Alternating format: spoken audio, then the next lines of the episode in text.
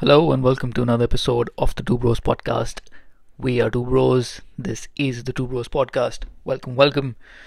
Carrying on with our series of Life at Sea. This is week number 3. I can't believe it's already been 3 weeks. Man, time is flying. You know, it usually does when you're at sea because there's so much to do. Days just kind of blur into each other, especially if you're on a busy coastal like we were. We had about 6 ports in the span of 10 days, 12 days, give or take. So we hit Rotterdam, Bremerhaven twice, we hit Oris, Gothenburg, and Wilhelmshaven, and now we're on our way down towards Algeciras in Spain. At the moment, if I am correct, we have just come out of the English Channel. We're heading down south towards an area called the Bay of Biscay. Now, this is notorious for terrible weather. It's just how the Atlantic messes up in the winter, or not even in the winter, it's basically the entire time in this Bay of Biscay area, but particularly in the winters things pick up, and a lot of ask any sailor about the Bay of Biscay and they'll tell you stories about basically rough weather, and it really gets rough. And I was surprised because when we left Germany we hit a bit of bad weather, and I had a feeling that a ship this big would probably handle, the ocean waves rather well, the swell pretty well, but we were tossed around a bit, to be honest, and a ship weighing 200,000 tons just getting tossed around gives you a bit of perspective on how powerful Mother Nature really is. But, now coming back to the point here, it feels like now is the time where the real sailing or the real time begins, because we were in so many ports. It was just stuff was shut down, maintenance was going on, we were following our planned maintenance schedule, and one thing after the other. It didn't really feel like sailing as such, but the minute we left the last port, which was Wilhelmshaven in Germany, it kind of like picked up a bit. Things are a bit different here now. I'm going to get into the details in a bit, but as soon as we left we had a bunch of things to do. We have something here called the waste heat recovery system. What it does is basically it generates steam by using the exhaust from the main engines. And that requires like an economizer kind of a setup, and costs a lot of money apparently. But it saves a lot of money in the long run as well. I had to get that started. Now, additionally, there's also from that steam you generate, you can put it in a turbine, create more power. Then there's something called a power turbine, which is mounted on the same shaft. The power turbine is driven by the exhaust from the main engine. It's diverted from the uptake or the exhaust gas boiler towards the power turbine to turn the same shaft, and then they're coupled together by a clutch and a reduction gear. Now, this in itself is really amazing, and this is something which I have already experienced on my last ship. But this ship, in addition to all of that, has a shaft generator as well. Now, let's say your main engine has already turning, and we're doing like 67 RPM. So the shaft is already turning. Now, what they've done is they mounted a shaft generator on that shaft as well, and that has the potential to draw some power from the shaft. Obviously, it increases the load on the main engine, but you can generate power as well. And this is the interesting bit is with the same equipment, you can also use it as a motor, and it's a seamless operation. I was actually surprised when I saw it. It's a seamless operation where you just, by the click of a button, it changes from being a motor to being a generator and vice versa. And in case of like a bad weather where the load on the main engine is really high, you can turn it into a motor where it starts drawing power instead of supplying power, and it boosts the shaft and it reduces the load on the main engine, and it gives you a lot of fuel savings. Obviously, you're drawing more from the generators, but you're supplying to the main engine shaft, and it gives you an additional boost. And if you're, let's say, you're driving, you're up right up there at MCR, the maximum continuous rating, it adds another 3,000 kilowatts times. There's one, so that's basically, so like I said, our ship is a twin main engine, so basically that adds about 6,000 kilowatts total to the shaft. So the main engine, which is rated at 29,000 kilowatts, becomes 32,000 kilowatts at max MCR, and the shaft generators is running as motors. So additional power, and it's amazing how well this works. And so while we were in the English Channel, we had the current on our side, so the load on the main engine was a bit less. So we changed it from running from a motor to a generator, and started drawing power from that shaft to a point where we could turn off all the diesel generators. So at the moment, the entire power of the ship, which is about, at the moment, the load with all these reefers, I think we have like 800-900 reefers on board.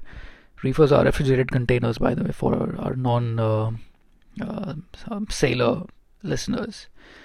So the base load comes to about 2,700 kilowatts, and all of that is coming from, let's say, 2,000 kilowatts is coming from the waste heat recovery plant. The other 800-900 is coming from the shaft generators. So that's it. We have no diesel generators running at the moment. It's just not there. And it would make you think if they are that good at handling load changes and whatnot. But while the waste heat recovery system takes a while to adapt to rapid load changes, I am told, and I witnessed, the shaft generators respond really, really quickly, and they can adapt and pick up the load. It's an amazing bit of technology. To be honest, I've not really read the manual to see what else is inside, but it's just an innocuous looking thing which is just mounted on the shaft, and the shaft basically runs through it. And it's amazing. I'm guessing it's a series of coils and pickups and poles here and there, but I really want to get into it, how the seamless operation happens, and what exactly changes when you change the settings on the CAMS monitor. Another feature of the same shaft generator is running it in something known as the RCC mode. I'm not sure what it stands for. I'll have to look it up. But we run it in the RCC mode when we're in port. What it does is it runs as a capacitive load and improves the power factor of the generators.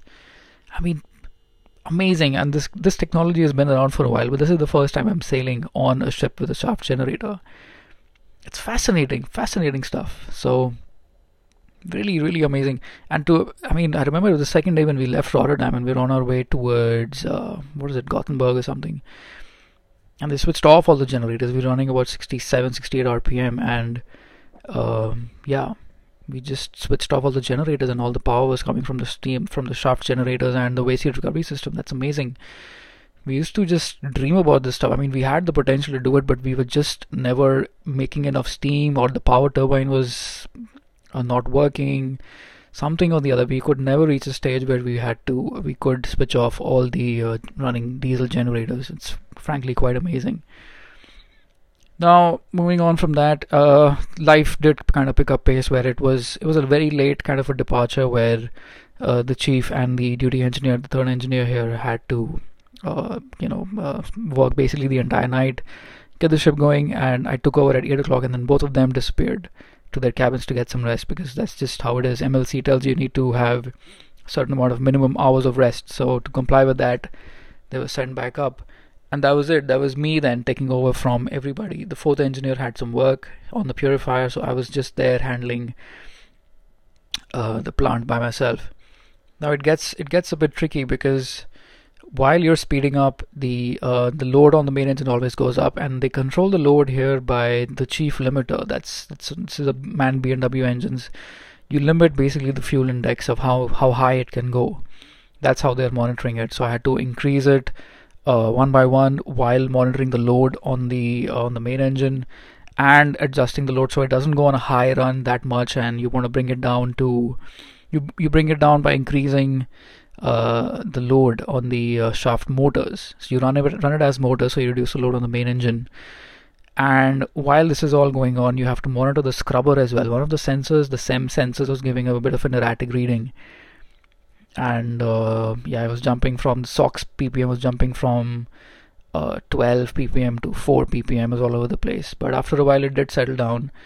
And so I'm handling the main engine, I'm handling the waste heat recovery, I'm handling the shaft generator / motors, and I'm handling the scrubber as well. This is the first time where I was actually doing it myself. There was always somebody around prior to that. But this was the first time, and it was, I mean, I guess if you know what you're doing, you can kind of figure it out. But yeah, it was obviously a bit nervy in the beginning, but eventually I got the hang of it.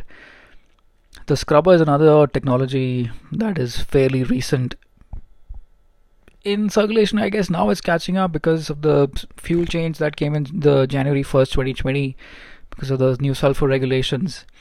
The newer fuel, which is compliant fuel, is more expensive. It's, I guess, relatively cheaper to use scrubbers, but that does involve a lot of fuel changeovers from one grade to the other grade, because a lot of these ports don't allow you to have open loop scrubbers. Open loop scrubbers are basically you wash your exhaust with seawater, because seawater tends to be slightly alkaline.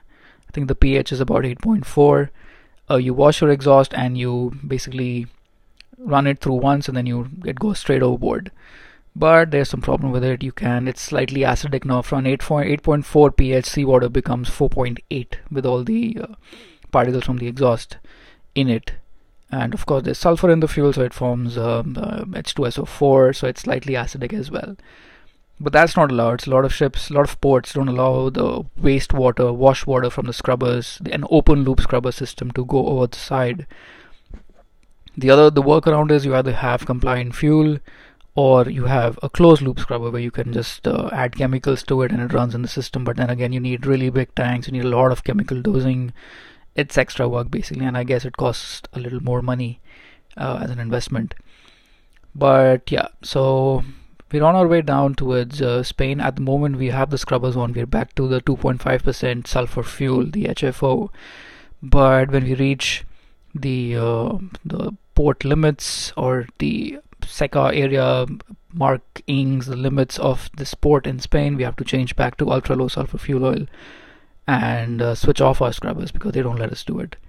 So at the moment, we have three kinds of fuels on board. We have the heavy oil, which is 2.5% sulfur. We have the ultra low, which is less than 0.5, I guess. I'm not sure exactly. And then we have the diesel, which is less than 0.1% sulfur. And yeah, we have to keep changing between these. So yeah, there you have it. It's been an interesting week where we finished a lot of the work which is planned for the ports, and now we're at sea, and now we have, it's the middle of the month, and I counted we still have about 51 jobs left in our PMS, a planned maintenance system. We'll have to work a bit fast, and that's one of the things where, if you, like on my last trip, we used to hit West Africa from Singapore, and we used to have 3 weeks of non-stop sailing, so anything that's pending, you could have finished it at any time, because that's just the kind of time you get. But here, you leave a port, and the next 5 days you have another port, another port, and another port. I think the longest sail we have now is between Suez and Singapore. That's about 10 days. That's pretty much it. But that's also towards the end of the month, so I don't want to leave all these jobs till then. I want to probably finish as much as we can while we're at sea. Additionally, we have also planned, so we're going to hit Spain, then we're going to hit Morocco, and then we're on our way towards Suez Cross, across the Mediterranean. There is another big overhaul which is coming up, which is the replacement of the cylinder heads of the diesel generators, one of them.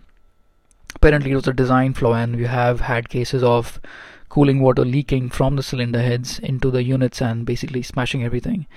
So these cylinder heads were landed one by one, they were reconditioned in the workshop ashore, and now they are being sent back to the ships where they have to be reinstalled. Basically, it takes 1 day to finish one cylinder head, and we have a 9-cylinder diesel generator, so it's looking at 9 days basically. I'm assuming the first one's going to take some time, because that's where you figure out the kinks of how it works and what can go wrong, and once the crew are familiar with how to do it, it's going to pick up speed. That's just how it is. But that's in the future. For this coming week, we have 2 ports lined up towards the end. Saturday here, so we finished work at 3 o'clock. I took a little bit of a nap, and Saturday dinner is a steak night, so there was steak, there was coleslaw, there was french fries, ice cream. Saturday dinners are quite proper, and of course Sunday lunches, where they make biryani. That's like a frame of reference now in terms of time, so you don't ask how many weeks you've been on board, you basically ask how many biryanis you've had on board. So yeah, that's basically a unit of time now on board. So yeah, there you have it. That was week number 3. Really interesting stuff. Really getting into the flow of things now. Things are getting interesting. And yeah, I'm pretty much slotting into the role that I'm designed to do. It's not just about maintenance now. It's come down to the management side of things as well, where I have to delegate tasks and plan ahead and prioritize different things, while keeping the bosses happy. That's just how it works. That's the nature of the job. So yeah, and of course it was weekend football. So United have lost 4-2 to Leicester. So Yeah, not a good day in terms of football. Apart from that, it was fine. We are slowly inching our way towards warmer climates. I have turned off the heaters in my cabin. The shorts are out, so that's always good. But yeah, you know, guys, listeners of the podcast know how much I like my warm weather. I'm a tropical person. I like it when it's warm outside. But yeah, the weather should improve in a few days. And that's it. Thanks for tuning in. And I will keep you posted with more developments for next week. Look for the episode on next Saturday. That's just the way it's been going. So thank you so much. And do let me know if there's something you want me to talk about, something you want me to specify. I reckon this episode got a bit technical because I just wanted to talk about this stuff because it's so fascinating to me at the moment. And if there's something you want me to talk about, some other things that you want me to specify, something here that you're curious about, if you have some questions, do reach out. Those who know me personally can text me or reach me on Instagram. And everybody else, we have a website now. It's called the 2Bros Podcast.wordpress.com. Do reach out, leave a comment, tell us if you like what you're hearing, and if there's something else you want us to talk about. Till then, stay tuned and look out for more. Alrighty, bye.